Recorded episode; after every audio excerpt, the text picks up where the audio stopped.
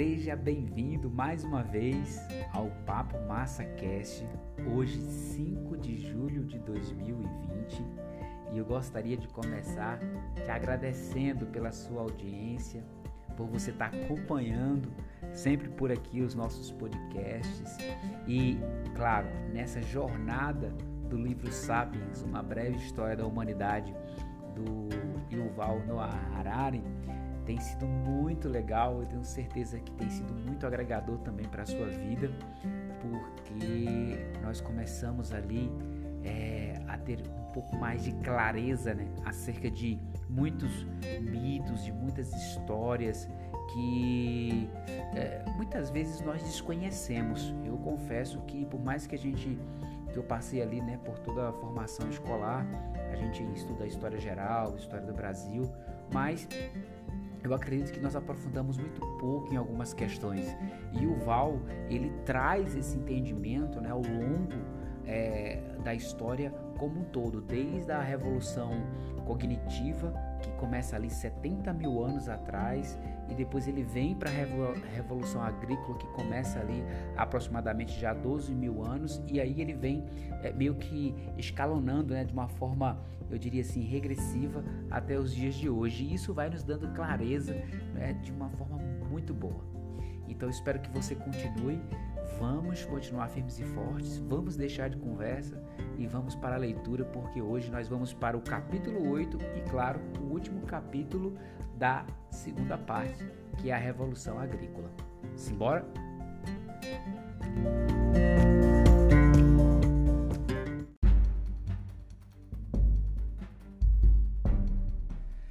Capítulo 8 Não existe justiça na história. Entender a história humana nos milênios que sucederam à Revolução Agrícola se resume a uma única questão: como os humanos se organizavam em redes de cooperação em massa, uma vez que careciam de instintos biológicos para sustentar tais redes. A resposta sucinta é que os humanos criaram ordens imaginadas e desenvolveram sistemas de escrita. Estas duas invenções preencheram as lacunas deixadas por nossa herança biológica. No entanto, o aparecimento de tais redes foi para muitos uma vantagem duvidosa. As ordens imaginadas que sustentavam essas redes nunca foram neutras e nem justas. Elas dividiram as pessoas em pretensos grupos dispostos em uma hierarquia. Os níveis, os níveis superiores desfrutavam de privilégios e poder, enquanto os inferiores sofriam discriminação e opressão. O Código de Hammurabi, por exemplo, estabelecia uma ordem hierárquica formada por homens superiores, homens comuns e escravos. Os superiores ficavam com todas as coisas boas da vida. Os homens comuns ficavam com o que sobrava. Os escravos ficavam com uma surra se reclamassem, por exemplo. Apesar de sua proclamação da igualdade entre, entre todos os homens, a ordem imaginada constituída pelos norte-americanos em 1776 também estabeleceu uma divisão criou uma hierarquia entre homens, que se beneficiavam delas, e mulheres que ficaram desprovidas de autoridade. Criou uma hierarquia entre brancos, que desfrutavam de liberdade, e negros e indígenas, considerados humanos de uma espécie inferior, não compartilhando assim dos direitos igualitários dos homens. Muito, muitos dos que assinaram a Declaração da Independência eram senhores de escravos. Eles não libertaram escravos depois que assinaram a declaração e nem consideraram e nem se consideraram hipócritas. Em sua visão, os direitos dos homens pouco tinha a ver com os negros. A ordem norte-americana também consagrou a hierarquia entre ricos e pobres. A maioria dos norte-americanos da época quase não tinha problemas com desigualdade causada por pais ricos que passavam seu dinheiro em negócios para os filhos. Na visão deles, igualdade significava apenas que as mesmas leis se aplicavam a ricos e a pobres. Não tinha nada a ver com seguro-desemprego, educação integrada ou seguro-saúde. A liberdade também tinha conotações muito diferentes do, das que tem hoje. em 1776 não significava que os desprivilegiados, abre pelo menos não negros, índios e muito menos mulheres, fecha podiam conquistar e exercer o poder. Significava simplesmente que o Estado não podia, exceto em circunstâncias incomuns, confiscar a propriedade privada de um cidadão e nem dizer a ele o que fazer com ela. A ordem norte-americana, com isso, endossou a hierarquia da riqueza, que alguns pensavam ter sido ordenada por Deus e outros viam como a representação das leis imutáveis da natureza. A natureza, alegavam-se, recompensava mérito com riqueza, enquanto penalizava a indolência. Todas as distinções mencionadas aqui entre homens livres, escravos, brancos e negros, ricos e pobres se baseiam em ficções. Abre parêntese, a hierarquia entre homens e mulheres será discutida posteriormente, fecha parêntese. Ainda assim, é uma lei férrea, férrea da história que toda hierarquia imaginada negue suas origens ficcionais e afirme ser natural e inevitável. Por exemplo, muitas pessoas que viam a hierarquia dos homens livres e dos escravos como natural e correta argumentam que a escravidão não é uma invenção humana. Hammurabi havia como algo ordenado por Deus. Aristóteles afirmou que os escravos tinham uma natureza escrava, enquanto os homens livres tinham uma natureza livre. Seu status na sociedade não passava de um reflexo de sua natureza inata. Pergunte aos defensores da supremacia branca sobre hierarquia racial e prepare-se para ouvir uma palestra pseudocientífica sobre as diferenças biológicas entre raças. É provável que digam que algo no sangue ou nos genes caucasianos se torna que torna os brancos naturalmente mais inteligentes, trabalha, trabalhadores e virtuosos. Pergunte a um capitalista obstinado sobre hierarquia da riqueza e provavelmente ouvirá que se trata do resultado inevitável de diferenças objetivas na capacidade dos indivíduos. Segundo essa visão, os ricos têm mais dinheiro porque são mais capazes e aplicados. Portanto, ninguém deveria se incomodar se os, ricos, se os ricos têm melhor serviço de saúde, melhor educação e melhor nutrição. Eles são merecedores de todos os benefícios que desfrutam. Os hindus que aderem a um sistema de castas acreditam que forças cósmicas fizeram uma casta superior à outra. De acordo com o famoso mito de criação hindu, os deuses criaram o mundo a partir do corpo de um ser primitivo, Prusha, o Sol foi criado dos olhos de Purusha, a Lua do cérebro de Purusha, os Brahmanes, sacerdotes, de sua boca, os Kshatriyas, guerreiros, de seus braços, os Vaixas, camponeses e mercadores, de suas coxas, os Sudras, criados de suas pernas. Aceite essa explicação e as diferenças sociopolíticas entre Brahmanes e Sudras passam a ser tão naturais e eternas quanto as diferenças entre Sol e a Lua. Os antigos chineses acreditavam que quando sua deusa Nukoa criou os humanos a partir da terra, ela fez os aristocratas com uma bela argila amarela, enquanto os homens comuns foram moldados com barro marrom. Ainda assim, até onde sabemos, essas hierarquias são produto da imaginação humana. Brahmanes e Sudras não foram realmente criados por deuses a partir de diferentes partes do corpo de um ser primitivo. Em vez disso, a distinção entre duas castas foi criada por leis e normas inventadas por humanos no norte da Índia há cerca de 3 mil anos. Ao contrário do que dizia Aristóteles, não se conhece nenhuma diferença biológica entre escravos e homens livres. Leis e normas humanas transformaram algumas pessoas em escravos e outras em senhores. Entre negros e brancos existem algumas diferenças biológicas objetivas, como cor da pele, tipo de cabelo, mas não dá nenhuma evidência que essas diferenças se estendam à inteligência ou à moral. A maioria das pessoas afirma que sua hierarquia social é natural e justa, enquanto as de outras sociedades são baseadas em critérios falsos e ridículos.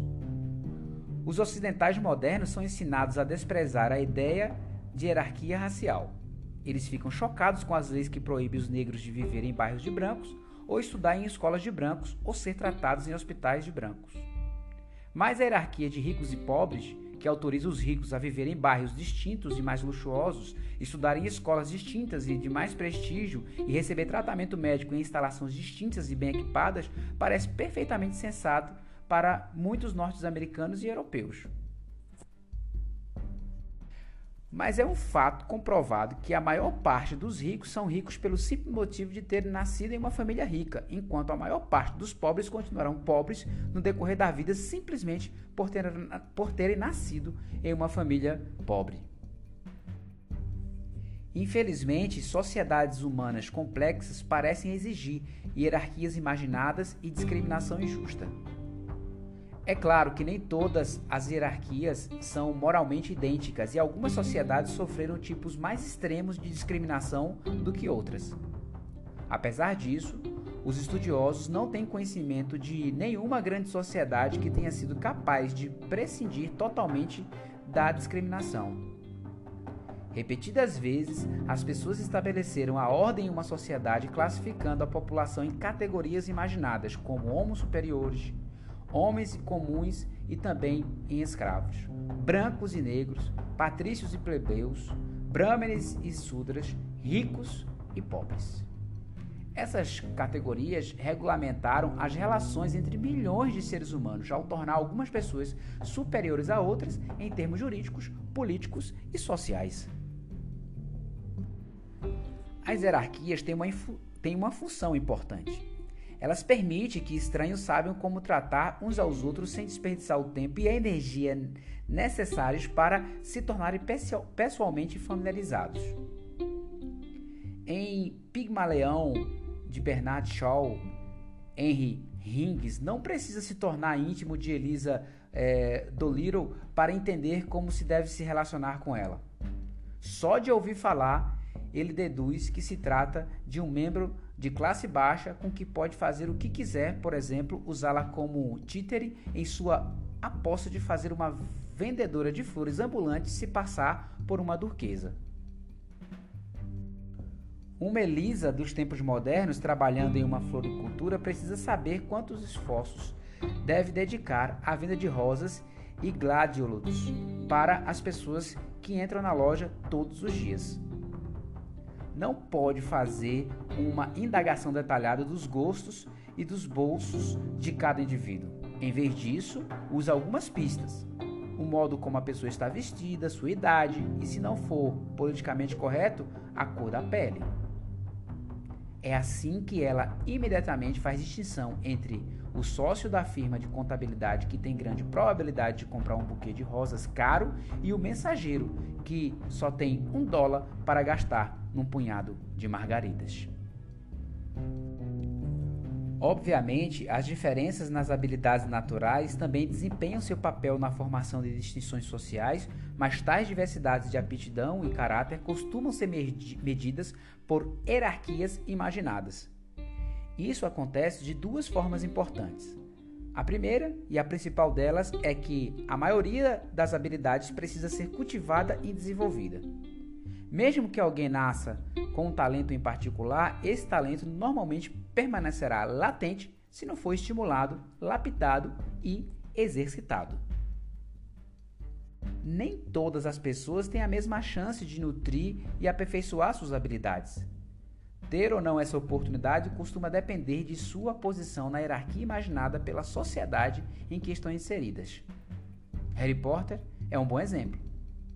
Tirado de sua família notável de bruxos e criados por trouxas ignorantes, ele chega a Hogwarts sem nenhuma experiência em magia. São necessários sete livros até que ele aprenda a dominar plenamente seus poderes e conheça suas habilidades excepcionais. A segunda é que, mesmo que pessoas pertencentes a classes diferentes desenvolvem exatamente as mesmas habilidades, é improvável que tenham o mesmo sucesso, porque terão que jogar segundo as regras diferentes. Se, na Índia governada pela Inglaterra, um intocável, um Brahmane um irlandês católico e um inglês protestante tivesse de alguma forma desenvolvido exatamente o mesmo tino para os negócios, ainda assim não teriam as mesmas chances de enriquecer. O jogo econômico era manipulado por restrições jurídicas e barreiras invisíveis não oficiais.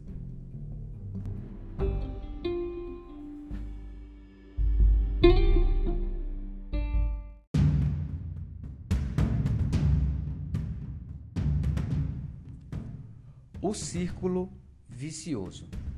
Todas as sociedades são baseadas em hierarquias imaginadas, mas não necessariamente nas mesmas hierarquias. O que explica essa diferença? Porque as pessoas são classificadas na sociedade indiana tradicional de acordo com castas, na sociedade otomana de acordo com a religião e na sociedade norte-americana de acordo com a raça. Na maioria dos casos, a hierarquia surgiu em consequência de um conjunto de circunstâncias históricas acidentais e foi, então, perpetuada e refinada durante muitas gerações à medida que diferentes grupos passaram a ter interesses pessoais em tal hierarquia. Por exemplo, muitos estudiosos supõem que o sistema de castas hindu tomou forma quando o povo indo-ariano invadiu o subcontinente indiano há cerca de 3 mil anos, subjugando a população local. Os invasores estabeleceram uma sociedade estratificada em que, é claro, ocuparam as posições principais, abrindo parênteses, sacerdotes e guerreiros, fechando parênteses, deixando aos nativos a condição de criadores e escravos. Os invasores em menor número temiam perder seu status privilegiado e identidade singular. Para evitar esse risco, dividiram a população em castas, exigindo que cada uma delas se dedicasse a uma ocupação específica ou desempenhasse um determinado papel na sociedade. Cada uma tinha status legal, privilégios e deveres diferentes. A mistura de castas interação social, casamento e até mesmo o compartilhamento de refeições era proibida. E as distinções não eram apenas legais, se tornaram uma parte inerente da mitologia e da prática religiosa. Os governantes argumentavam que o sistema de castas refletia uma realidade cósmica eterna e não um processo histórico casual. Conceitos de pureza e impureza eram elementos essenciais no hinduísmo e eram utilizados para sustentar a pirâmide social. Os hindus devotos aprendiam que o contato com membros de uma casta diferente podia contaminá-lo não apenas pessoalmente, mas também a sociedade como um todo e, portanto, devia ser abominado. Essas ideias não são exclusivamente ou exclusividades dos hindus. No decorrer da história e em praticamente todas as sociedades, conceitos de contaminação e pureza tiveram um papel fundamental na imposição de divisões políticas e sociais e foram explorados por muitas classes dominantes a fim de estas manterem os seus privilégios. No entanto, o medo de contaminação não foi totalmente inventado por sacerdotes e príncipes provavelmente tem suas origens em mecanismos de sobrevivência que fazem os humanos sentirem uma repulsa instintiva por portadores de doença em potencial, como pessoas enfermas e também cadáveres. Se você quiser manter qualquer grupo humano isolado, por exemplo, mulheres, judeus, ciganos, gays, negros, a melhor forma é convencer todos que essas pessoas são uma fonte de contaminação. O sistema de casta hindus e as leis de pureza que o acompanham ficaram profundamente arraigados na cultura indiana. Bem depois que a invasão indo-ariana foi esquecida, os indianos continuaram a acreditar nesse sistema e a abominar a contaminação causada pela mistura de castas. As castas não são imunes imunes às mudanças. De fato, com o passar do tempo, grandes castas foram divididas em subcastas. As quatro castas originais acabaram por se transformar em 3 mil agrupamentos diferentes chamados jati. Abre parênteses, literalmente nascimento, fecha parênteses. Mas essa proliferação de castas não mudou o princípio básico do sistema, segundo o qual cada pessoa nasce em um determinado nível e qualquer transgressão de suas regras contamina a pessoa e a sociedade como um todo. A jati de uma pessoa determina sua profissão, o alimento que pode comer, seu local de residências e os possíveis parceiros para casamento. Normalmente, uma pessoa só pode se casar com alguém de sua casta e os filhos gerados herdam esse status. Sempre que surgia uma nova profissão ou entrava em cena um novo grupo de pessoas, eles tinham de ser reconhecidos como casta para receber um lugar legítimo dentro da sociedade hindu. Grupos que não conseguiam obter reconhecimento como casta eram literalmente párias nessa sociedade estratificada e não ocupavam sequer o, o patamar mais baixo. Eles ficaram conhecidos como os intocáveis. Tinham de viver separados dos outros e tentar sobreviver de formas humilhantes e repulsivas, revirando latas de lixo em busca de sucata, por exemplo. Até mesmo membros das castas mais baixas evitavam se misturar com eles, comer com eles, tocá-los e, é claro, se casar com eles. Na Índia atual, questões de casamento e trabalho ainda são fortemente influenciadas pelo sistema de castas, apesar de todas as tentativas do governo democrático para acabar com tais distinções e convencer os hindus que não há nenhuma contaminação na mistura de castas.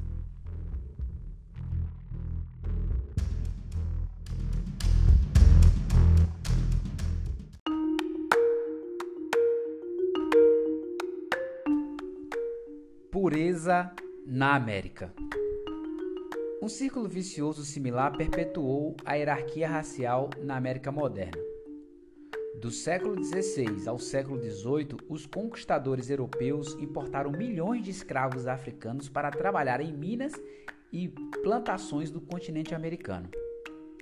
Optaram por importar escravos da África e não da Europa ou do leste da Ásia, devido a três fatores circunstanciais. Primeiro, a África era mais perto, então era mais barato importar escravos do Senegal do que do Vietnã.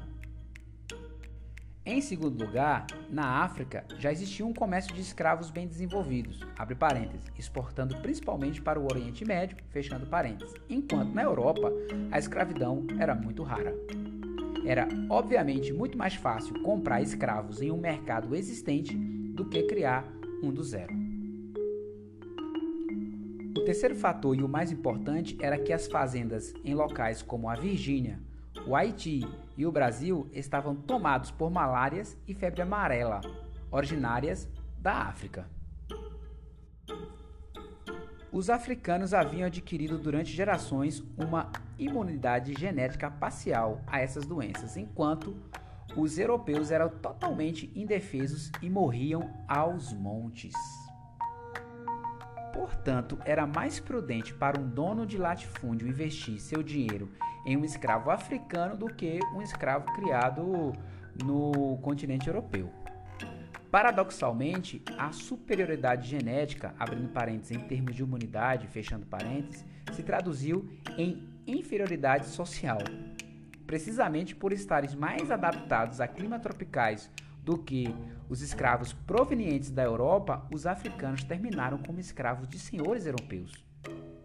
Devido a esses fatores circunstanciais, as novas sociedades em desenvolvimento no continente americano foram divididas em uma casta dominante de europeus brancos e uma casta subjugada de negros africanos.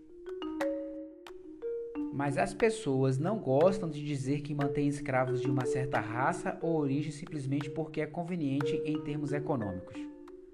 Como os conquistadores arianos na Índia, os europeus brancos na América não queriam ser vistos apenas como bem-sucedidos economicamente, mas também como piedosos, justos e objetivos, mitos religiosos e científicos foram utilizados para a justificar essa divisão. Teólogos afirmaram que os africanos decidiam de Cã, filho de Noé, amaldiçoado por seu pai, que disse que seus filhos seriam escravos. Biólogos afirmaram que os negros eram menos inteligentes que os brancos e que tinham senso moral menos desenvolvidos. Médicos afirmaram que os negros viviam na sujeira e disseminavam doenças. Em outras palavras, eram fonte de contaminação. Esses mitos repercutiram na cultura americana e também na cultura ocidental de um modo geral. Continuaram a exercer influência bem depois que as condições que criaram a escravidão haviam desaparecido. No início do século XIX, o Império Britânico declarou a escravidão ilegal e interrompeu o comércio de escravos no Atlântico, e, nas décadas seguintes, a escravidão foi pouco a pouco sendo proibida em todo o continente americano. É digno de nota que essa foi a primeira e única vez na história que as sociedades escravocratas aboliram a escravidão voluntariamente. Mas, mesmo que os escravos tenham sido libertados, os mitos racistas que justificaram a escravidão persistiram. A separação das raças foi mantida por legislações e normas sociais racistas.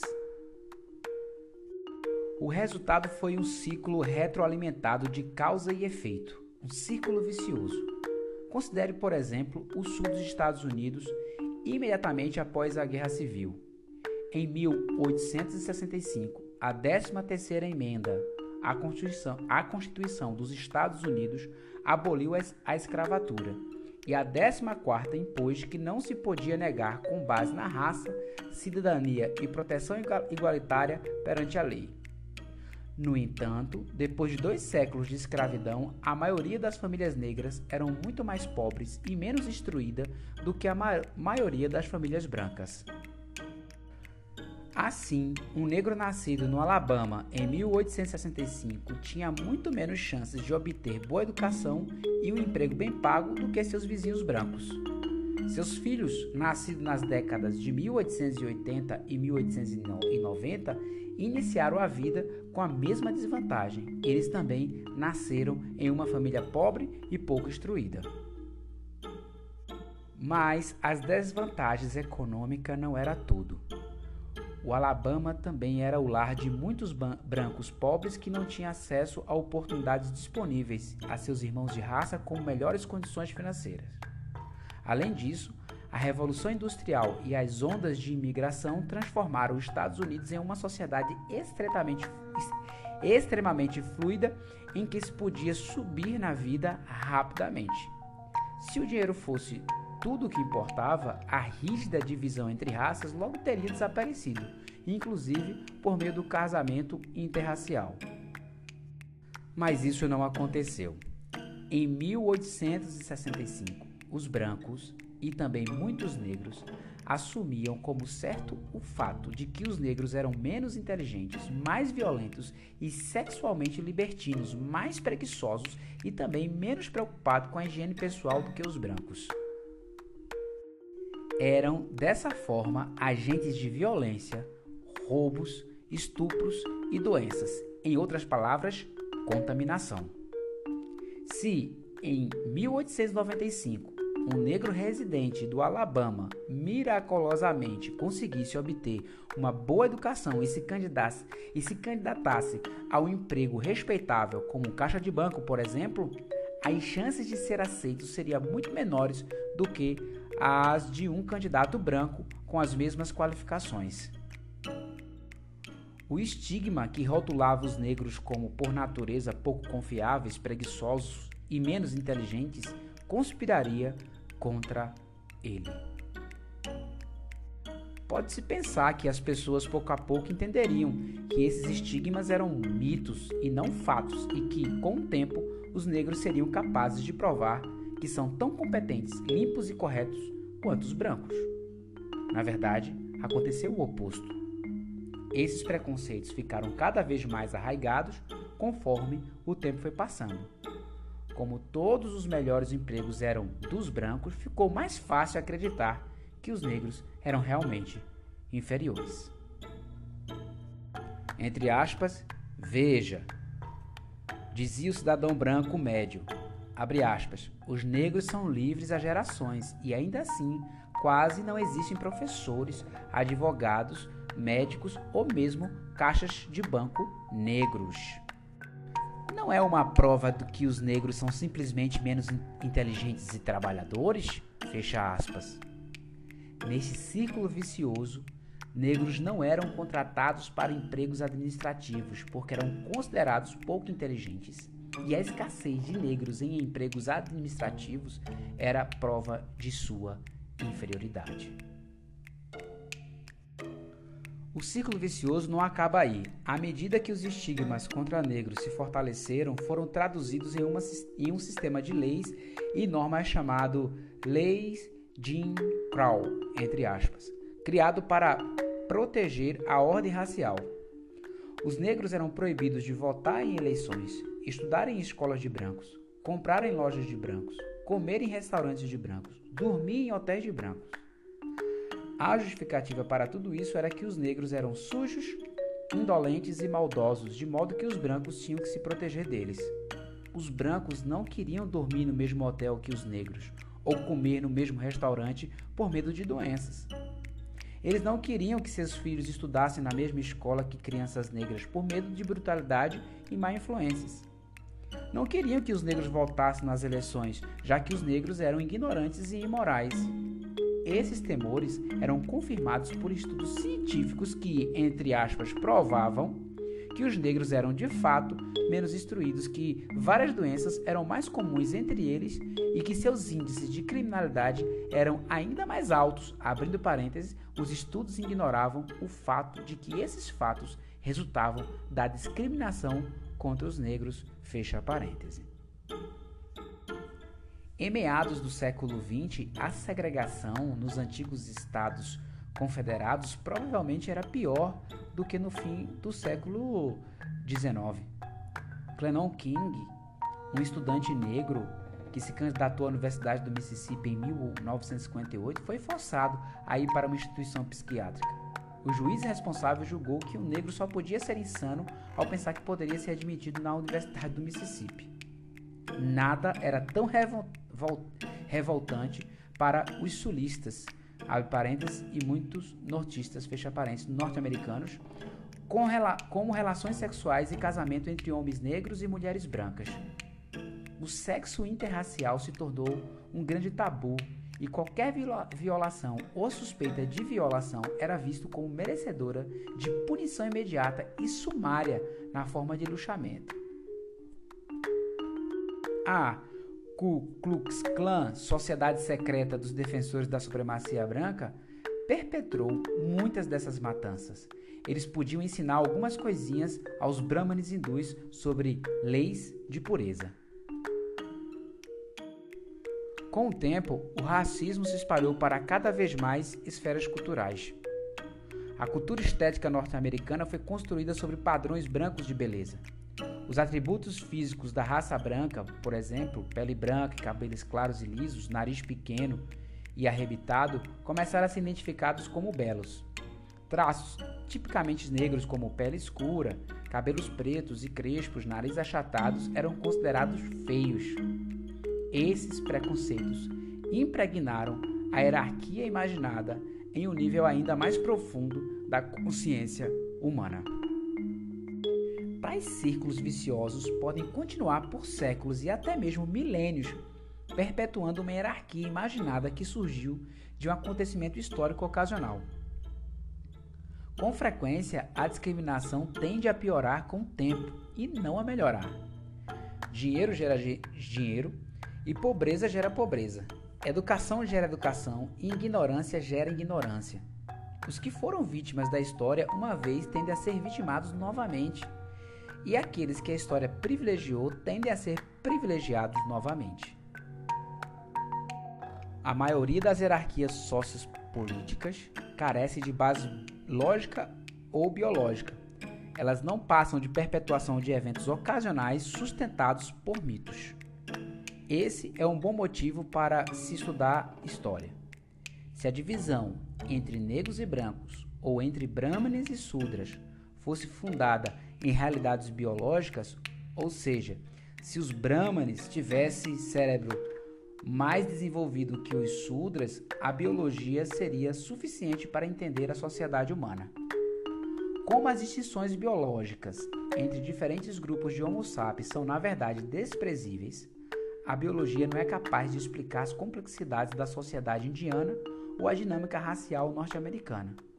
Só podemos entender esses fenômenos estudando os acontecimentos, as circunstâncias e as relações de poder que transformaram produtos da imaginação em estruturas sociais cruéis e muito reais.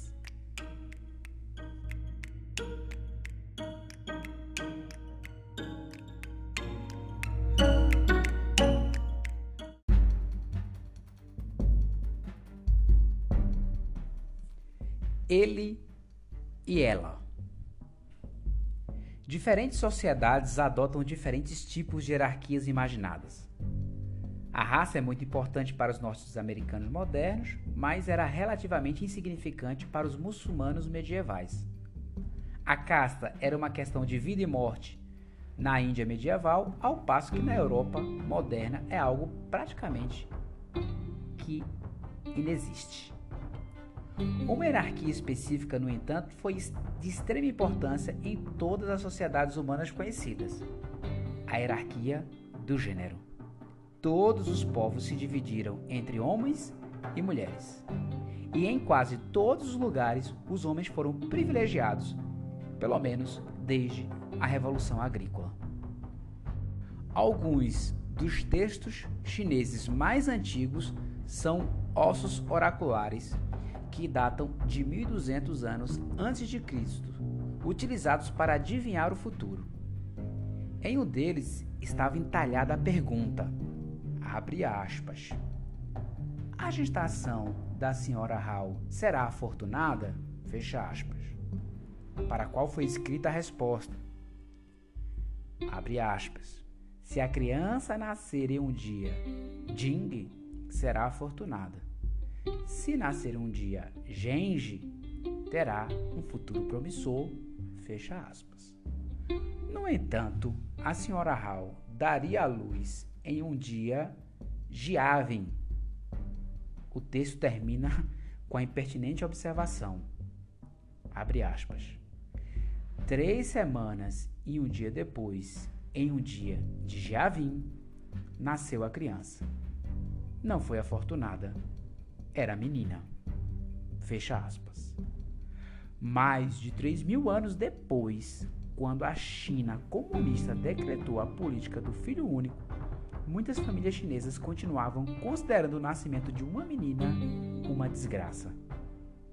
Os pais muitas vezes abandonavam ou matavam meninas recém-nascidas para ter a chance de ter um menino. Em muitas sociedades, as mulheres eram mera propriedade dos homens, principalmente do pai, marido ou irmão. O estupro, em muitos sistemas jurídicos, era tratado como violação de propriedade. Em outras palavras, a vítima não era a mulher estuprada, mas o homem a quem ela pertencia. Nesse caso, a sentença era a transferência de propriedade. O estuprador era obrigado a pagar o valor de uma noiva ao pai ou ao irmão da mulher, e a partir de então ela se tornava propriedade do estuprador. A Bíblia diz que, abre aspas, se um homem se encontrar com uma moça sem compromisso de casamento e a violentar, e eles forem descobertos, ele pagará ao pai da moça 50 peças de prata. Terá que casar-se com a moça. Fecha parênteses. Está escrito em Deuteronômio, capítulo 22, versículos 28 e 29. Os antigos hebreus consideravam esse acordo razoável. Estuprar uma mulher que não pertencia a nenhum homem não era considerado crime algum. Assim como pegar uma moeda perdida em uma rua movimentada não é considerado roubo. E se o marido estuprava a própria mulher, não, ele não cometia nenhum crime. Na verdade, a ideia de que o marido pudesse estuprar a esposa era um oxímoro. Ser marido era ter controle absoluto da sexualidade da esposa. Dizer que o marido estuprou a própria esposa era tão ilógico quanto dizer que um homem roubou a própria carteira. Tal pensamento não se limitava ao antigo Oriente Médio. Em 2006, ainda havia 53 países em que o marido não podia ser processado por estuprar a esposa. Até mesmo na Alemanha, as leis de estupro foram modificadas apenas em 1997, criando-se uma categoria jurídica para o estupro conjugal. A divisão entre homens e mulheres é produto da imaginação, como o sistema de caças na Índia ou o sistema racial nos Estados Unidos. Ou é uma divisão natural com raízes biológicas mais profundas? E se houver de fato uma divisão natural, existem também explicações biológicas para a primazia dos homens sobre as mulheres? Algumas das disparidades culturais, jurídicas e políticas entre homens e mulheres refletem as diferenças biológicas óbvias entre os sexos. Gerar uma criança sempre foi um trabalho das mulheres, porque os homens não têm útero. Ainda assim, sobre essa verdade universal, todas as sociedades acumularam diversas camadas de ideias e normas culturais que pouco têm a ver com a biologia. As sociedades associam masculinidade e feminilidade com uma série de atributos que, em sua maioria, não têm base biológica. Por exemplo, na Atenas democrática do século V a.C., Indivíduos providos de um útero não tinham status jurídicos independente e era proibido de participar de assembleias populares ou ser juiz. Com poucas exceções, tal indivíduo não podia se beneficiar de uma boa educação nem se envolver em negócios ou discursos filosóficos. Nenhum dos líderes políticos de Atenas, nenhum de seus grandes filósofos, oradores, artistas, ou mercadores tinha útero. O fato de ter útero faz com que uma pessoa seja biologicamente inadequada para essas profissões? Os atenienses da antiguidade acreditavam que sim. Os atenienses dos dias de hoje discordam. Na Antenas, na Antenas atual, as mulheres votam, são eleitas para cargos públicos, fazem discurso, projetam de tudo de joias a edifícios e softwares e frequentam universidades. O útero não as impede de fazer nenhuma dessas coisas com o mesmo sucesso que os homens. É verdade que ainda são um pouco representadas na política e nos negócios. Apenas cerca de 12% dos membros do parlamento grego são mulheres. Mas não existe nenhuma barreira jurídica à sua participação na política. E grande parte dos gregos dos dias de hoje considera perfeitamente normal que uma mulher ocupe um cargo público. Muitos gregos da atualidade também pensam que uma parte integral de ser homem é se sentir sexualmente atraído apenas por mulheres e ter relações sexuais exclusivamente com o sexo oposto. Eles não enxergam isso como um preconceito cultural, mas sim como uma realidade biológica. Relações entre duas pessoas do sexo oposto são algo natural, e entre duas pessoas do mesmo sexo, não. Na realidade, a mãe natureza não se importa se os homens se sentem sexualmente atraídos uns pelos outros. Apenas mães humanas inseridas em determinadas culturas fazem escândalo ao saber que seu filho tem um caso com o vizinho. A explosão de raiva da mãe não tem base biológica. Um número significativo de culturas humanas vê as relações homossexuais como algo não apenas legítimo, como até mesmo socialmente construtivo, sendo a, a Grécia Antiga o exemplo mais notável. A Ilíada não menciona que Tétis tivesse qualquer objeção às relações entre seu filho Aquiles e Patroclo. A rainha Olímpia da Macedônia foi uma das mulheres mais temperamentais e poderosas da antiguidade e até mesmo mandou matar seu próprio marido, o rei Filipe. Mas ela não teve um ataque quando seu filho Alexandre o Grande levou seu amante Éfesto para jantar em sua casa. Como podemos diferenciar aquilo que é biologicamente determinado daquilo que as pessoas apenas tentam justificar por meio de mitos biológicos? Um bom princípio básico é, abre aspas, a biologia permite, a cultura proíbe, fecha aspas.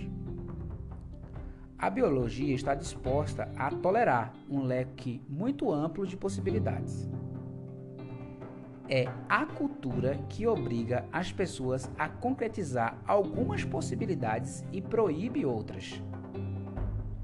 A biologia permite que as mulheres tenham filhos. Algumas culturas obrigam as mulheres a concretizar essa possibilidade. A biologia permite que homens pratiquem sexo um com os outros. Algumas culturas os proíbem se concretizar, é, de concretizar essa possibilidade. A cultura tende a argumentar que proíbe apenas o que não é natural, mas, de uma perspectiva biológica, não existe nada que não seja natural. Tudo o que é possível é, por definição, também natural. Um comportamento verdadeiramente não natural que vá contra as leis da natureza simplesmente não teria como existir e, portanto, não, necessita não necessitaria de proibição. Nenhuma cultura jamais se deu ao trabalho de proibir que homens realizassem fotossíntese, que as mulheres, que as mulheres corressem mais rápido do que a velocidade da luz e que os elétrons com carga negativa atraíssem uns aos outros. Na verdade, nossos conceitos de natural e não natural não são tirados da, da biologia, mas da teologia cristã. O sentido teológico de, abre aspas, natural é, abre aspas, de acordo com as intenções de Deus que criou a natureza, fecha aspas. Os teólogos cristãos confirmam que Deus criou o corpo humano com a intenção de que cada membro e órgão servisse a um propósito em particular. Se usarmos nossos membros e órgãos para um propósito previsto por Deus, trata-se de uma atividade natural. Usá-los de maneira diferente da intenção de Deus não é natural. Mas a evolução não tem propósito. Os órgãos não evoluíram com um propósito e o modo como são usados estão em constante mudança. Não existe um único órgão no corpo humano que execute apenas o trabalho que seu protótipo executava quando apareceu pela primeira vez há centenas de milhões de anos. Os órgãos evoluem para executar uma função específica, mas depois que existem, podem ser adaptados para outros usos também. A boca, por exemplo, surgiu porque os primeiros organismos multicelulares precisavam de uma forma de levar nutrientes para o corpo. Ainda usamos a boca para isso, mas também usamos para beijar, falar e, se formos o rambo, para puxar o pino de nossas granadas de mão. Algum desses usos não é natural simplesmente porque nossos ancestrais é, vermiformes não faziam essas coisas com a boca há 600 milhões de anos? Da mesma forma, as asas não apareceram de repente com toda a sua maravilhosa aerodinâmica. Elas se desenvolveram a partir de órgãos que serviam a outro propósito. De acordo com uma teoria, as asas dos insetos evoluíram há milhões de anos a partir de protuberâncias é, no corpo dos insetos não voadores. Insetos com calombos tinham uma área da superfície maior do que aqueles sem calombos, e isso permitiu que absorvessem mais luz do Sol e assim ficassem mais aquecidos. Em um lento processo evolutivo, esses aquecedores solares ficaram maiores. A mesma estrutura que era boa para a máxima absorção da luz do Sol, muita área de superfície e pouco peso, também, por coincidência, dava aos insetos um certo impulso quando saltavam e pulavam. Aqueles com protuberâncias maiores podiam saltar e pular mais longe. Alguns insetos começaram a usá-las para planar, e daí bastou um pequeno passo para chegar às asas capazes de realmente propulsar o inseto no ar. Da próxima vez em que um mosquito zumbir em seu ouvido, acuse-o de comportamento não natural. Se ele fosse bem comportado e estivesse satisfeito com o que Deus lhe deu, usaria suas asas apenas como painéis solares. O mesmo conceito de multitarefa se aplica a nossos órgãos e comportamentos sexuais. o sexo evoluiu, a princípio, para procriação e rituais de galanteio, como uma forma de avaliar a adequação de um possível parceiro. Mas muitos animais atualmente fazem uso delas para uma série de propósitos sociais que pouco tem a ver com a criação de pequenas cópias de si mesmo. Os chimpanzés, por exemplo, utilizam sexo para afirmar alianças políticas, criar intimidade e neutralizar tensões. Isso é antinatural?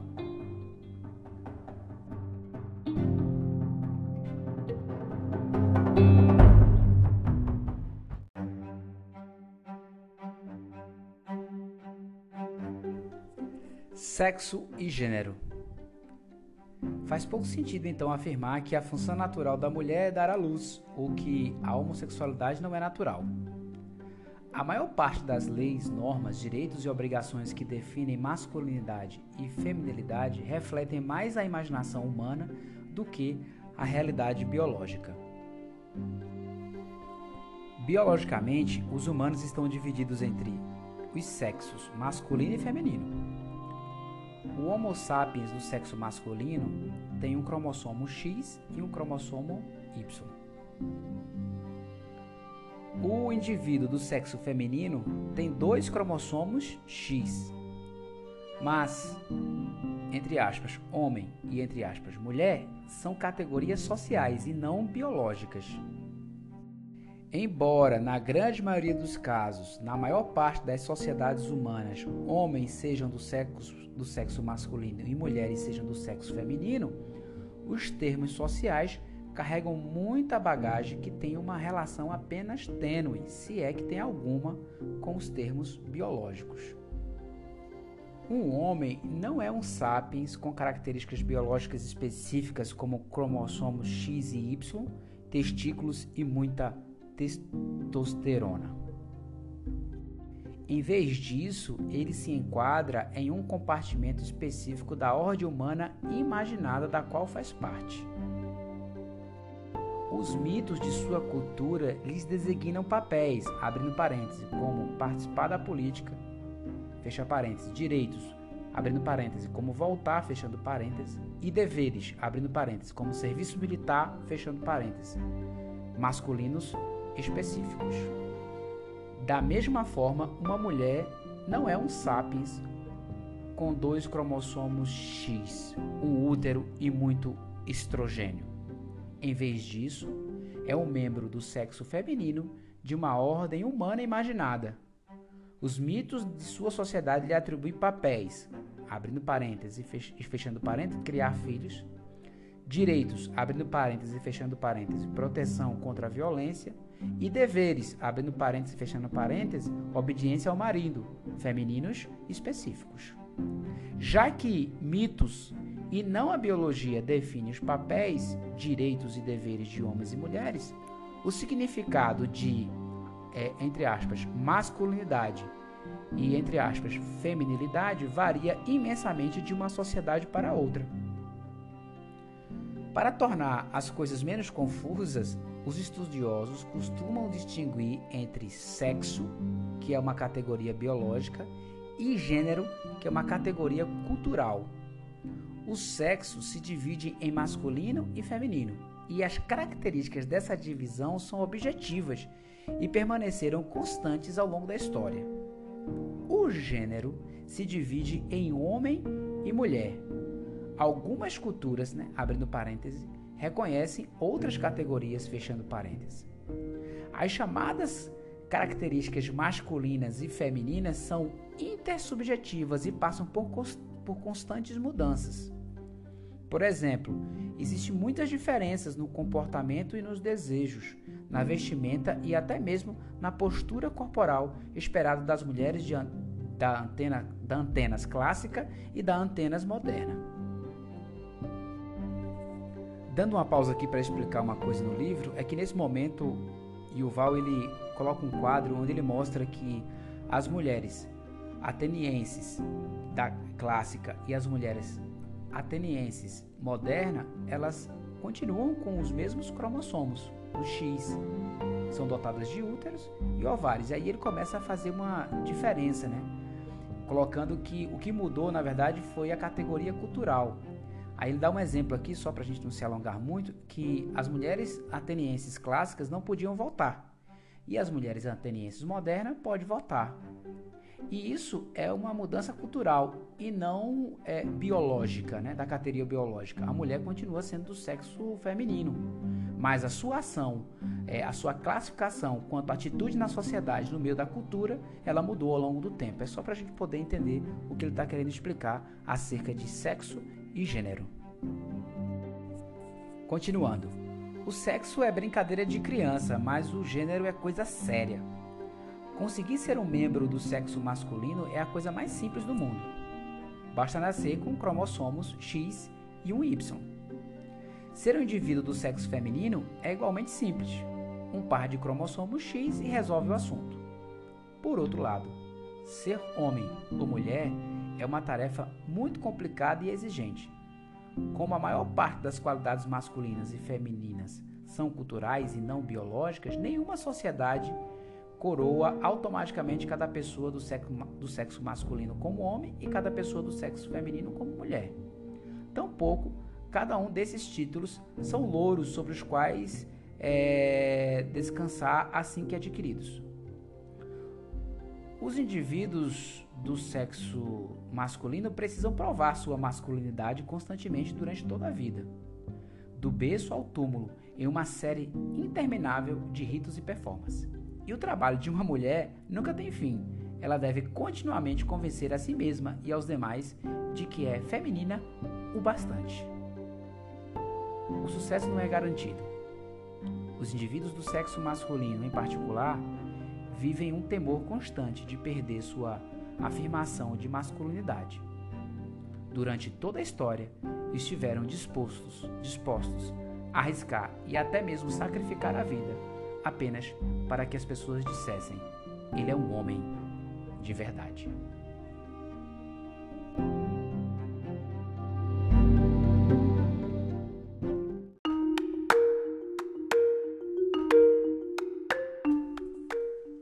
O que há de tão bom nos homens? Pelo menos desde a Revolução Agrícola, a maior parte das sociedades humanas tem sido sociedades patriarcais que valorizam mais os homens do que as mulheres. Independentemente de como a sociedade definia homem e mulher, ser homem sempre foi melhor. Sociedades patriarcais educam os homens para pensar e agir de modo masculino e as mulheres para pensar e agir de modo feminino, punindo qualquer um que ouse cruzar essas fronteiras. Apesar disso, não recompensam da mesma forma aqueles que se adaptam. Qualidades consideradas masculinas são mais valorizadas do que aquelas que são consideradas qualidades femininas, e membros de uma sociedade que personificam o ideal feminino recebem menos do que aqueles que exemplificam o ideal masculino. Menos recursos são investidos na saúde e na educação das mulheres. Elas têm menos oportunidades econômicas, menos poder político e menos liberdade do movimento. O gênero é uma corrida em que os corredores competem apenas pela medalha de bronze. Certamente, um punhado de mulheres chegou à posição alfa, como Cleópatra, Cleópatra do Egito, a imperatriz Vulzetiana na China e Elizabeth I da Inglaterra. Mas elas são as exceções que confirmam a regra. Durante o reinado de 45 anos de Elizabeth, todos os membros do parlamento eram homens. Todos os oficiais da marinha e do exército eram homens. Todos os juízes e advogados eram homens. Todos os bispos e arcebispos eram homens. Todos os teólogos e sacerdotes eram homens. Todos os médicos e cirurgiões eram homens. E todos os estudantes e professores de todas as universidades e faculdades eram homens. Todos os prefeitos e xerifes eram homens e quase todos os escritores, arquitetos, poetas, filósofos, pintores, músicos e cientistas eram homens. O patriarcado tem sido a norma em quase todas as sociedades agrícolas e industriais. Resistiu teimosamente a levantes políticos, revoluções sociais e transformações econômicas. O Egito, por exemplo, foi conquistado inúmeras vezes no decorrer dos séculos. Assírios, persas, macedônios, romanos, árabes, mamelucos, turcos e, britânicos ocuparam e sua sociedade sempre permaneceu patriar patriarcal. O Egito foi governado pela lei faraônica, grega, romana, muçulmana, otomana e britânica, e todas discriminavam pessoas que não eram consideradas homens de verdade.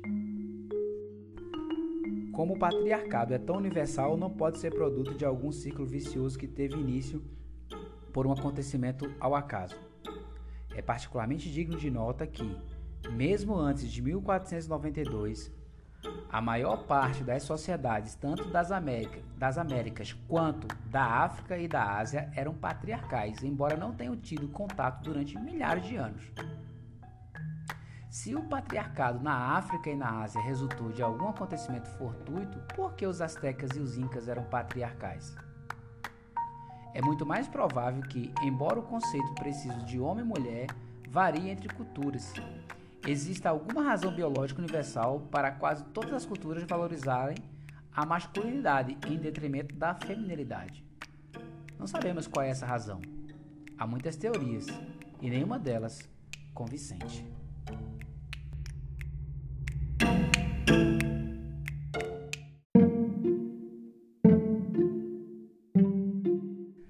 Teoria mais comum aponta para o fato de que os homens são mais fortes que as mulheres e utilizaram sua maior capacidade física para obrigá-las a se submeterem. Uma, uma, versão mais sutil dessa afirmação sustenta que sua força permite que elas que eles monopolizem tarefas que demandam trabalho braçal, como arar e colher. Isso lhes dá o controle da produção de alimentos e que, por sua vez, traduz em influência política. Há dois problemas com essa ênfase no poder dos músculos. Primeiro, a declaração de que, abre aspas, os homens são mais fortes que as mulheres, fecham aspas. É verdadeira apenas na média e apenas se considerando certos tipos de força. As mulheres geralmente são mais resistentes à fome, doenças e fadiga que os homens.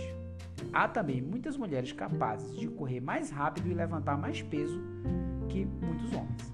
Além disso, o maior problema dessa teoria é que as mulheres, ao longo da história, foram excluídas, sobretudo, de empregos que exigiam pouco esforço físico, abrindo parênteses, como o sacerdócio, lei e política, fechando parênteses, enquanto se dedicavam a trabalho braçal nos campos, no artesanato, nos cuidados com a casa. Se o poder social fosse dividido diretamente com base em vigor ou força física, as mulheres teriam se dado muito melhor. E o que é ainda mais importante, simplesmente não existe relação direta entre força física e poder social entre humanos. Pessoas, pessoas na casa dos 60 anos de idade costumam exercer poder sobre pessoas de 20 e poucos anos, ainda que os mais novos sejam muito mais fortes. O típico fazendeiro do Alabama de meados do século XIX poderia ser derrotado em segundos por qualquer um dos escravos que trabalhavam nos campos de algodão. Não se usavam lutas de boxe para selecionar faraós egípcios ou papas católicos. Em sociedades de caçadores-coletores, a dominância política costuma residir com quem tem a melhor aptidão social e não a musculatura mais desenvolvida. No crime organizado, o chefão não é um velho que raramente faz uso de seus punhos. Consegue que os mais jovens e com melhor preparo físico façam trabalho sujo por ele. Um cara que pensa que a forma de dominar o grupo é acabar com o chefe provavelmente não vive o bastante para aprender com seu erro. Até mesmo entre os chimpanzés, o macho alfa conquista sua posição construindo uma colisão estável com outros machos e fêmeas e não por meio de violência sem discernimento. Na verdade, a história humana mostra que costuma haver uma relação inversa entre proeza física e poder social. Na maioria das sociedades, são as classes mais baixas que fazem o trabalho braçal. Isso possivelmente reflete a posição do Homo sapiens na cadeia alimentar. Se as habilidades físicas fossem as únicas a serem consideradas, os sapiens estariam em um degrau no meio da escada. Mas suas habilidades mentais e sociais os colocaram no topo. É, portanto, simplesmente natural que a cadeia de poder dentro das espécies também sejam determinadas mais por habilidades mentais e sociais do que pela força bruta. É, portanto, difícil acreditar que a hierarquia social mais influente e mais estável da história seja fundada sobre a capacidade física dos homens de coagir as mulheres.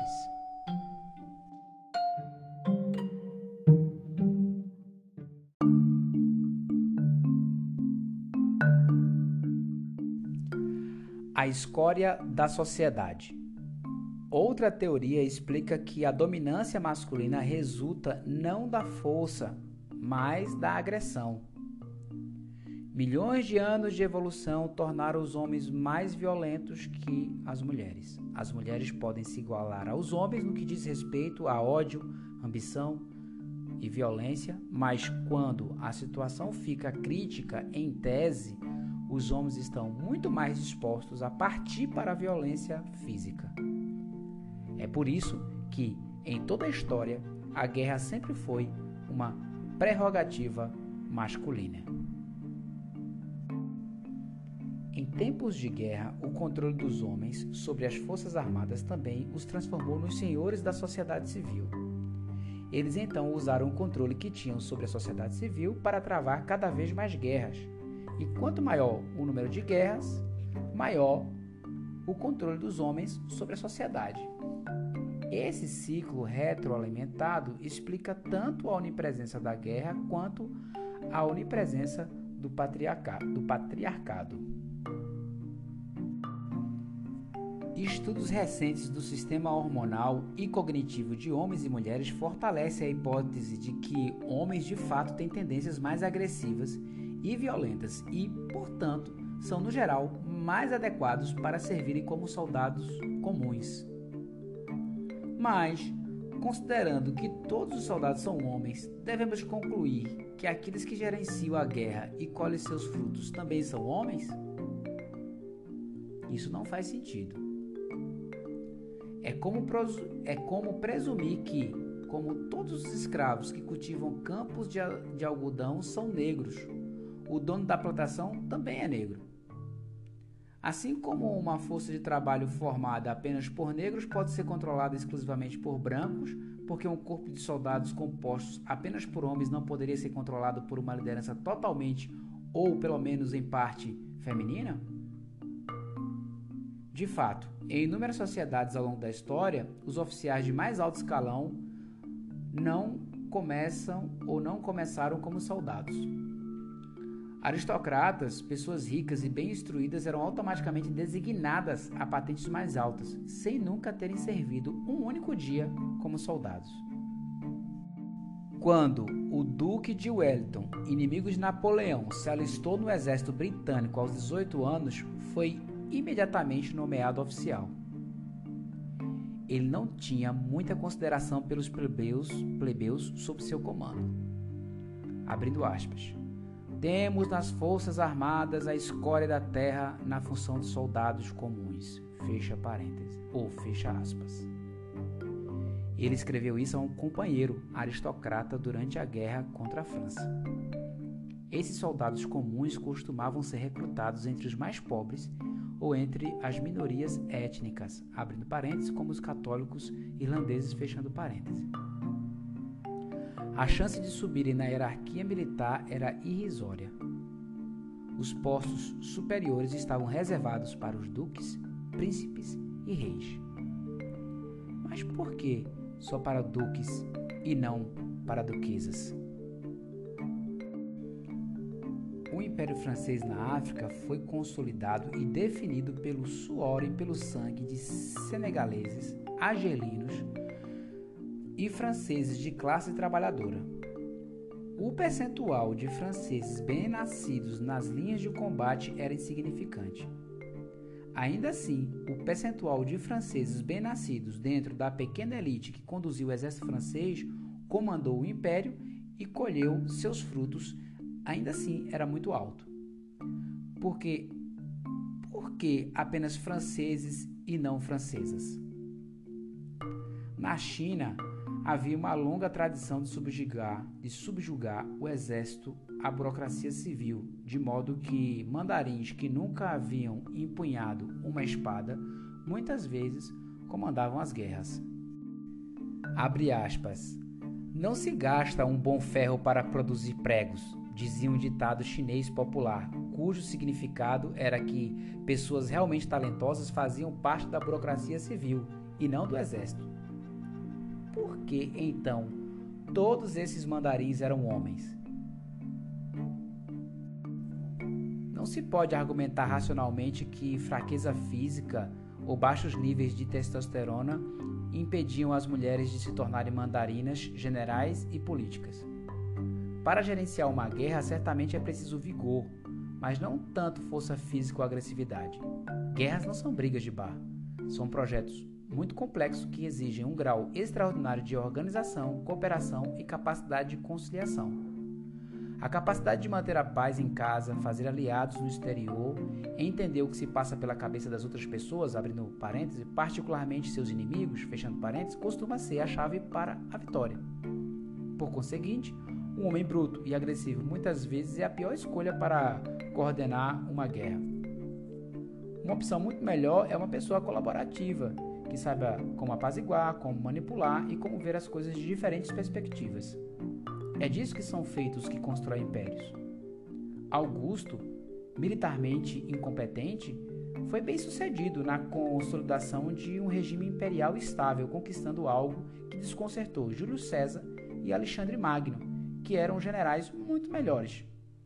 Tanto seus contemporâneos quanto os historiadores modernos costumam atribuir essa façanha à sua virtude de clementia, moderação e clemência. As mulheres frequentemente são estereotipadas como melhores manipuladoras e apaziguadoras que os homens e são famosas por sua capacidade superior de enxergar as coisas da perspectiva dos outros. Se há alguma verdade nesses estereótipos, então, as mulheres teriam sido excelentes políticas e construtoras de impérios, deixando o trabalho sujo nos campos de batalha para os machos carregados de testosterona e desprovidos de sutileza. Apesar dos mitos populares, isso raras vezes aconteceu no mundo real. Não está nem um pouco claro qual seria o motivo.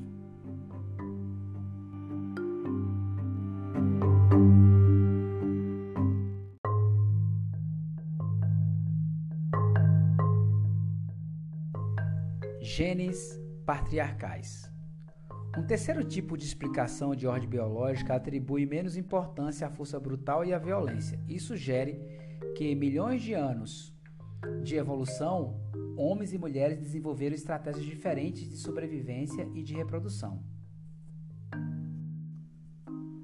Como os homens competiam entre si pela oportunidade de engravidar mulheres férteis, a chance de reprodução de um indivíduo dependia, acima de tudo, de sua capacidade de superar em desempenho e derrotar outros homens. Com o decorrer do tempo, o genes masculino que conseguia passar para a geração seguinte era aqueles pertencentes aos homens mais ambiciosos, agressivos e competitivos. Uma mulher, por outro lado, não tinha dificuldade em encontrar um homem disposto a engravidá-la. No entanto, se quisesse que seus filhos lhe dessem netos, precisava carregá-los no útero durante nove árduos meses e depois cuidar deles durante anos. Durante esse período, tinham poucas oportunidades de obter comida e necessitava de muita ajuda. Precisava de um homem. Para garantir, para garantir sua própria sobrevivência e a de seus filhos, a mulher não tinha muita escolha além de concordar com quaisquer condições que o homem estipulasse para ficar por perto e dividir o fardo. Com o tempo, os genes feminino que chegaram à geração seguinte pertenciam a mulheres de caráter cuidador e também submisso. Mulheres que passavam tempo excessivo em disputas por poder não deixaram nenhum desses genes poderosos para gerações futuras. O resultado dessas diferenças, dessas diferentes estratégias de sobrevivência, segundo essa teoria, é que os homens foram programados para serem ambiciosos e competitivos e se sobressaíssem na política e nos negócios, enquanto as mulheres tendiam a se recolherem e a dedicarem a vida a apoiar a carreira do marido e dos filhos. Mas essa abordagem também parece ser desmentida pelas evidências empíricas. Particularmente problemática é a suposição de que a dependência por parte das mulheres de ajuda externa as tornou dependentes dos homens e não de outras mulheres, e de que a competitividade masculina fez os homens serem socialmente dominantes. Existem muitas espécies de, animais, como os elefantes e os bonobos, em que a dinâmica entre fêmeas dependentes e machos competitivos resulta em uma sociedade matriarcal. Como as fêmeas necessitam de ajuda externa, são obrigadas a desenvolver suas habilidades sociais e a aprender a cooperar e apaziguar. Elas constroem redes sociais totalmente femininas que ajudam cada um dos seus membros a criar seus filhos. Os machos, enquanto isso, passam o tempo lutando e competindo.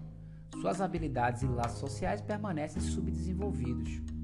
Sociedades de bonobos e elefantes são controlados por fortes redes de fêmeas colaborativas, enquanto os machos egocêntricos e não colaborativos são jogados para o escanteio. Embora as fêmeas de bonobos sejam geralmente mais fracas que os machos, elas costumam formar grupos para subjugar os machos que passam dos limites.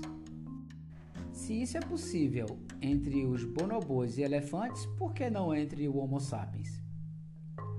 Os sapiens são animais relativamente fracos, cuja vantagem está em sua capacidade de cooperar em grande escala. Nesse caso, deveríamos esperar que mulheres dependentes, mesmo que sejam dependentes de homens, usassem suas habilidades so sociais superiores para cooperar a fim de superar estrategicamente e manipular homens agressivos, autônomos e egocêntricos. Como foi que uma espécie cujo sucesso depende sobretudo da cooperação, os indivíduos supostamente menos colaborativos, homens, controlam, controlaram os indivíduos supostamente mais colaborativos, mulheres?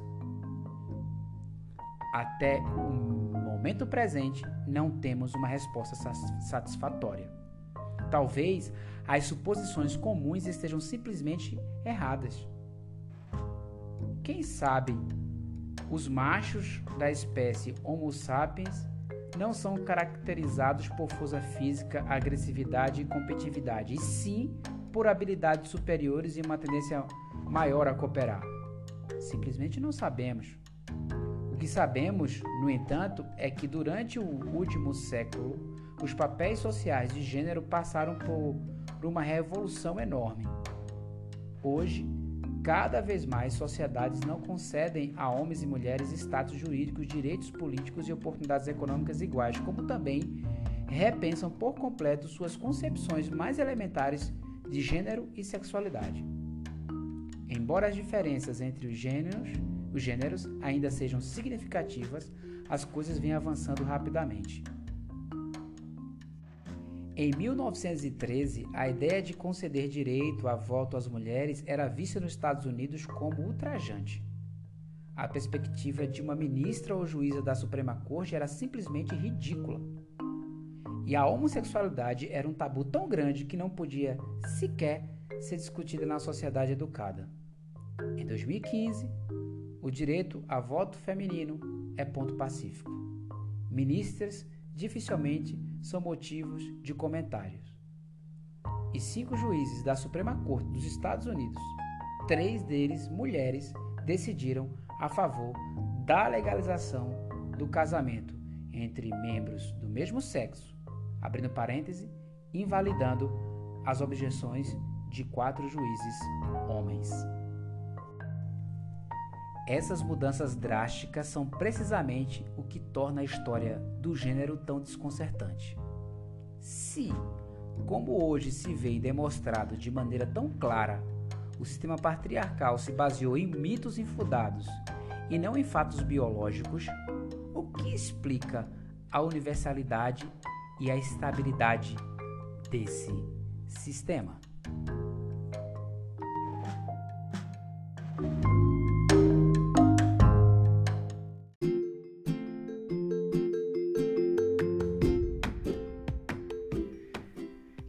Você chegou até aqui. Esse capítulo 8, Não Existe Justiça na História, é um dos mais longos do livro.